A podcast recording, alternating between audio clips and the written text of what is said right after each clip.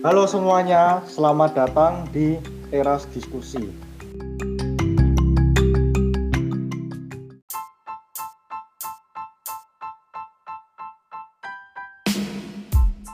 Cemas itu hal yang normal gitu ya. Semuanya itu pasti merasakan uh, pernah merasa cemas.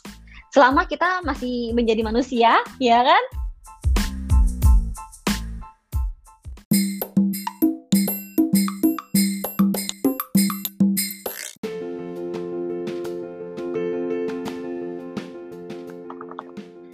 Hai teman-teman, jumpa lagi di episode ketiga podcast Teras Diskusi powered by Clarity Psychology.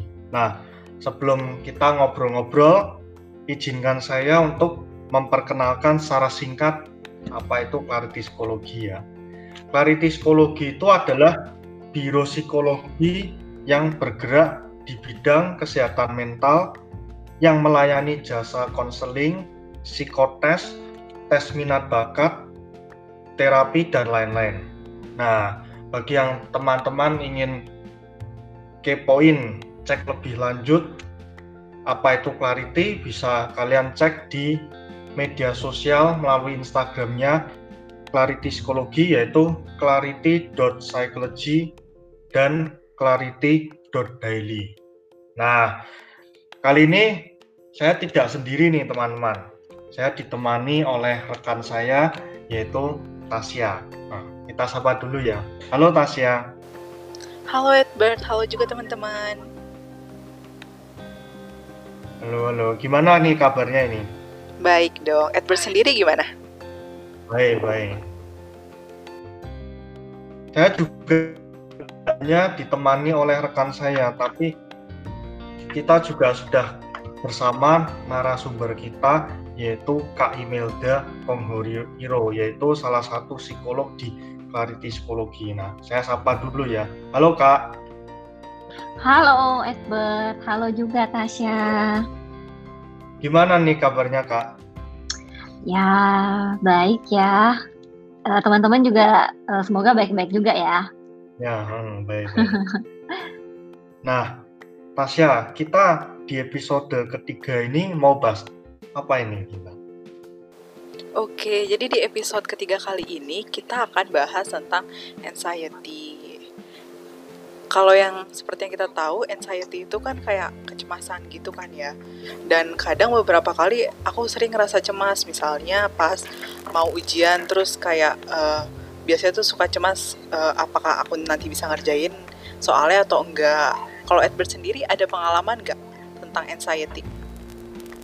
Ya, saya hampir sama dengan punya pengalaman kamu. Saya biasa juga cemas kalau mau menghadapi ujian atau bahkan uh, saat menunggu hasil ujiannya gimana apakah nilai saya bagus pandai itu bikin cemas gitu kalau belum keluar wah setiap hari deg-degan kalau Kak Meda sendiri apakah punya pengalaman tentang anxiety? Uh, cemas ya, pernah banget hmm. dong. Siapa sih uh, manusia yang tidak pernah merasa cemas dalam hidupnya? Iya enggak gitu. Jadi hmm. juga saya uh, pernah mengalami kecemasan itu juga dalam mungkin menghadapi uh, klien gitu ya di, di pekerjaan saya ataupun juga dalam kehidupan pribadi, kehidupan sehari-hari itu juga uh, biasa banget lah kita mengalami yang namanya cemas gitu. Nah, kalau tadi kan uh, itu kayak definisi yang kita tahu tuh kalau oh ini kita ngerasa cemas, tapi sebenarnya anxiety itu apa sih kak? Oke, okay, nah kalau kita ngomongin anxiety, ya kan, apa kita bilang bahasa Indonesia-nya kecemasan lah.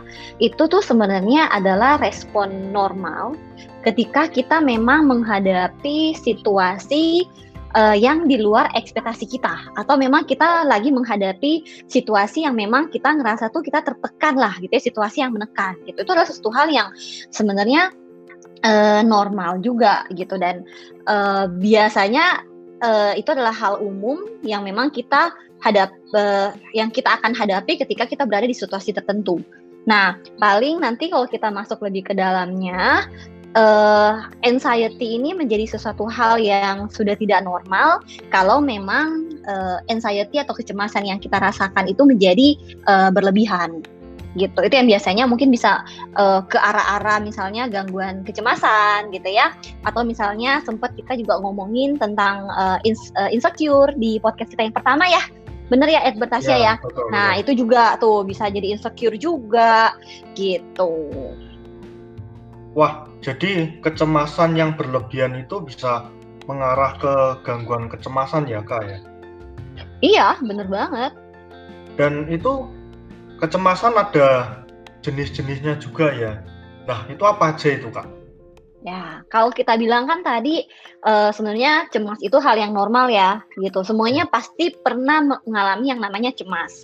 Tapi kalau misalnya teman-teman mengalami kecemasan yang sudah berlebihan, gitu ya, sudah mengganggu kehidupan kalian sehari-hari, mengganggu aktivitas kalian, nah ini hati-hati nanti lama-lama bisa mengarah menjadi gangguan kecemasan. Nah, gangguan kecemasan ini sendiri itu ada sebenarnya ada beberapa macam kita bilang ya. Kalau di DSM-5 itu yang kita pakai di psikologi itu biasanya uh, gangguan uh, kecemasan itu ada beberapa macam. Ada yang kita sebut dengan General Anxiety Disorder atau kita singkat jadi GAD. Itu memang kecemasan kronis yang ditandai dengan misalnya rasa khawatir gitu ya. Kemudian kita mengalami uh, kita tegang berlebihan gitu. Nah, akhirnya cenderung kalau misalnya GAD itu akan terjadi terus-menerus dan kita cenderung tidak bisa mengendalikan, kita nggak bisa kontrol. Nah, apalagi ada lagi yang akhirnya itu kan tadi lebih umum. Ada lagi yang lebih spesifik lagi. Ada yang namanya mungkin sosa, uh, social anxiety disorder, kecemasan sosial. Ada lagi juga misalnya panic attack, ya kan? Kalau misalnya kita sudah sampai keringetan gitu ya, ataupun uh, deg-degan parah, sampai rasa lemes gitu, perut sakit, mual. Nah, itu biasanya kita sebut dengan serangan panik atau panic attack. Apalagi teman-teman yang mungkin biasa mendengarkan fobia. Fobia itu adalah salah satu gangguan kecemasan juga. Gitu. Jadi kalau misalnya kita ngomongin gangguan kecemasan sebenarnya banyak ya Edgar. Tapi mungkin untuk podcast kali ini kita akan lebih membahas uh, kecemasan, uh, gangguan kecemasan tapi yang lebih umum tadi ya. Jadi lebih ke general anxiety disordernya gitu. Nah, tadi kan udah disebutin tuh kalau jenis-jenis anxiety itu ada banyak kayak misalnya tadi itu ada uh, panic attack sama misalnya PTSD. Nah, kalau se mm -hmm. secara general uh, tanda-tanda gangguan kecemasan itu apa sih, Kak? Oke, okay, nah ini yang saya sebutkan uh, balik lagi ya, saya perlu tekankan ini adalah gejala-gejala uh, apabila kita mengalami gangguan kecemasan yang sifatnya umum atau general atau tadi yang saya bilang general anxiety disorder. Nah, biasanya kita akan terasa uh, apa ya kita mudah mudah lelah gitu ya. Kita ada perasaan gelisah terus menerus kemudian juga kita susah untuk berkonsentrasi. Gampang tersinggung juga. Kita udah tidak bisa mengendalikan dan mengontrol mengontrol perasaan resah perasaan khawatir gitu. Bahkan juga ada beberapa yang akhirnya mengalami mungkin gangguan tidur, bisa tidur gitu ya karena banyak pikiran gitu. Ke bawahnya kok aduh cemas gitu ya. Banyak hal yang mau dipikirkan kayak gitu. Tapi memang untuk gejala-gejala spesifiknya itu biasanya di setiap gangguan itu memang berbeda-beda gitu. Jadi teman-teman uh, selalu cek podcast kita ya, Edward dan Tasya. Nanti next kita akan bahas uh, mungkin gangguan kecemasan yang lebih spesifik ke depannya. Gitu. Nah, uh, penyebabnya itu apa itu, Pak? Penyebabnya. Nah, uh. kalau kita bilang uh, penyebabnya orang itu akhirnya mungkin merasa uh, cemas, itu sebenarnya banyak banyak hal yang memicu gitu ya. Banyak hal yang memang menyebabkan. Bisa karena memang uh, dari uh, faktor genetik apakah memang dari orang tuanya juga sebelumnya punya riwayat gangguan kecemasan gitu ya? Atau orang tuanya memang uh, cenderung uh, gampang cemas gitu. Tapi itu memang kita biasanya lihat hanya 30%. Nah, 70%-nya itu memang lebih ke kalau kita bilang uh, nurture nurture ya. Nurture itu berarti apa yang memang kita alami sepanjang kita uh, bertambah dewasa. Bisa mungkin kita pernah mengalami uh, pengalaman traumatis di masa lalu gitu ya.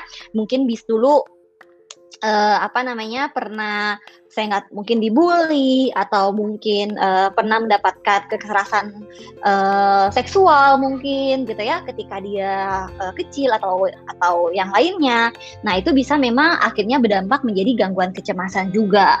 Selain itu juga um, biasanya ada juga beberapa gangguan atau kita bilang kondisi-kondisi medis yang bisa juga uh, membuat uh, atau uh, menimbulkan gangguan kecemasan gitu. Biasanya memang kalau kita lihat uh, apa kondisi medisnya mungkin uh, ada penyakit jantung, diabetes gitu ya atau uh, ada masalah di tiroid gitu ataupun ada gangguan pernapasan kayak misalnya asma. Nah, itu juga biasanya juga uh, bisa membuat gangguan kecemasan juga gitu. Jadi kalau kita bilang tuh namanya komorbid biasanya. Gitu. Oh, kayak gitu, Kak. Nah, kalau gitu uh, cemas itu sebenarnya hal yang normal atau enggak ya, Kak? Nah, seperti yang tadi saya bilang, cemas itu hal yang normal gitu ya. Semuanya itu pasti merasakan uh, pernah merasa cemas selama kita masih menjadi manusia, ya kan? Kita masih ada masalah dalam hidup, kita masih uh, apa namanya? masih beraktivitas gitu ya. Itu pasti uh, rasa cemas itu pasti akan ada gitu. Stres itu pasti masih akan ada. Tapi yang tadi saya bilang, uh, selama kita masih bisa mengontrol, selama kita masih bisa uh, mengendalikan dan tidak mengganggu kehidupan kita sehari-hari, ya cemas itu ya masih normal-normal aja gitu. Tapi kalau kita jatuhnya udah berlebihan, kita sendiri nih nggak bisa kontrol, kita nggak bisa kendalikan, sudah mengganggu orang lain dan juga mungkin diri sendiri. Nah ini sebaiknya memang uh, segera dicari cara buat mengatasinya gitu ya bisa mungkin dengan uh, konsultasi dengan tenaga profesional bisa ke psikolog bisa ke psikiater gitu memang untuk supaya mendapatkan uh, penanganan yang efektif dan juga uh, secara langsung gitu. Nah, kan tadi disebutkan juga sama Kak Iwalda kalau kalau misalnya masih bisa kita handle berarti kecemasan itu masih normal kan. Nah, ka, mm -hmm. uh, contohnya gimana sih kalau yang misalnya itu kecemasnya itu udah berlebihan gitu dan contoh dampak ke kehidupannya itu seperti apa? Nah, dampaknya ya, dampaknya kehidupan kita sehari-hari pasti kalau misalnya tadi saya bilang akan mengganggu uh, aktivitas kita gitu ya mengganggu rutinitas kita gitu. Jadinya mungkin harusnya kita uh, contoh ya misalnya kalau dia mengalami gangguan uh, kecemasan uh, misalnya sosial social anxiety ya kan? Misalnya ketika dia harus misalnya tampil gitu ya dia dapat tugas dari kamp, kampusnya dia harus ngomong di depan umum. Tapi karena dia ada anxiety untuk ngomong di depan orang gitu. Akhirnya apa? Mengganggu diri dia ya kan? Dia nggak bisa tampil dengan baik. Mungkin nilainya juga jadi nggak bagus gitu. Performanya dia juga tidak bisa maksimal uh, dia uh, apa dia keluarkan gitu. Jadi ya tadi saya bilang pasti dampaknya kalau kita tidak bisa mengendalikan uh, kecemasan kita itu pasti akan langsung terlihat dari kita merasa kalau aktivitas sehari-hari kita itu akan terganggu gitu. Nah, bagaimana caranya nih kak kita bisa menghandle kecemasan itu supaya tidak berlebihan? Oke, gimana caranya kita supaya uh, bisa menghandlenya ya? Untuk menghandlenya, yang seperti tadi saya bilang, kalau kita memang uh, masih bisa, kita sendiri nih, kita sendiri yang masih bisa uh, mengontrol itu, ya silahkan gitu ya. Paling biasanya kalau saya lihat uh, kalau klien saya dia punya gangguan kecemasan tapi dia bisa masih bisa mengontrol itu biasanya saya akan minta mereka untuk melakukan teknik relaksasi misalnya hmm. uh, tarik nafas yang dalam kemudian hembuskan gitu ya uh, dari mulut perlahan-lahan atau misalnya uh, apa atau uh, misalnya juga kamu bisa dengan menuliskan jurnal gitu ya jurnal untuk bisa uh, at least membuat kamu uh, merasa lebih lega gitu. Nah kalau hal itu masih bisa mereka lakukan, uh, sebenarnya uh, bisa dilakukan secara mandiri di rumah. Tapi kalau memang sudah tidak bisa dan ini sudah sangat mengganggu lagi, ya saran saya adalah segeralah memang konsultasikan ke tenaga profesional, baik itu psikiater ataupun psikolog. Dan biasanya memang um, kalau untuk ke psikolog sendiri nanti akan diberikan juga terapi-terapi uh, gitu ya, metode penanganannya terapi, bisa dikasih kayak psikoterapi uh, dengan bentuk misalnya uh, behavior uh, terapi atau kita sebut dengan CBT gitu atau kalau misalnya kalian ke psikiater ya biasanya mereka uh, apa um, psikiater akan memberikan uh, obat-obatan gitu untuk memang uh, tujuannya adalah mengurangi kecemasan yang dirasakan gitu. Jadi ya balik lagi juga gitu ya ke teman-teman perlu untuk memang lebih mengenali diri sendiri juga apakah memang sudah membutuhkan ke tenaga profesional atau masih bisa dihandle sendiri secara mandiri di rumah. Dan pastikan juga ada satu hal yang mungkin saya harus sampaikan ke teman-teman juga ya untuk Edgar dan Tasya, jangan pernah untuk melakukan diagnosa sendiri. Nah, biasa kan terjadi seperti itu ya. Aduh, ya. uh, kok de saya deg-degan ya. Aduh, saya kayaknya kena panic attack gitu. Oh, kayaknya saya ngalamin gangguan kecemasan deh. Kayaknya saya begini-begini gitu. Ditambah dengan oh, saya sedih Google. Wah, dari gejala-gejalanya saya banget nih gitu kan nah udah ngecap diri sendiri gitu ya udah diagnosa diri sendiri kalau mengalami gangguan kecemasan misalnya tapi kan itu kan belum tentu benar tetap diagnosa akan diberikan oleh orang yang memang ahli di bidang tersebut gitu jadi kalau teman-teman sudah ngerasa ada yang hal aneh nih dari diri kalian gitu ya dibanding kalian uh, apa namanya mau untuk sok pinter gitu ya bahasanya akan lebih baik kalau segera memang uh, mencari tahu lah tentang keadaan kalian ke orang yang memang lebih ahli di bidangnya. Gitu deh. Oke, jadi kalau aku simpulkan, uh, anxiety itu kecemasan dan dan sebenarnya itu hal yang normal kalau itu mm -hmm. masih bisa kita handle dan tidak mengganggu kehidupan sehari-hari. Tapi kalau misalnya hal itu udah mengganggu kehidupan sehari-hari, bisa dikonsultasikan ke profesional dan jangan self diagnosis. Begitu kan ya, Kak? Benar. Benar okay. banget. Pokoknya yang perlu digaris bawahi itu adalah kalau sudah merasa ada sesuatu yang aneh gitu ya, merasa ada sesuatu yang mengganggu kamu, mengganggu orang lain, jangan segan-segan untuk langsung um, konsultasikan ke orang yang ahli di bidangnya dan juga yang tadi kata Tasya, jangan sok mendiagnosa diri sendiri. gitu bener banget. Jangan ragu untuk meminta bantuan kepada ahlinya ya teman-teman. Nah terima kasih banget Kak Imelda dan dan Edward yang udah bergabung di podcast hari ini. Dan juga teman-teman yang udah mendengarkan. Sampai jumpa di podcast selanjutnya. Bye. Bye. Thank you teman-teman. Bye.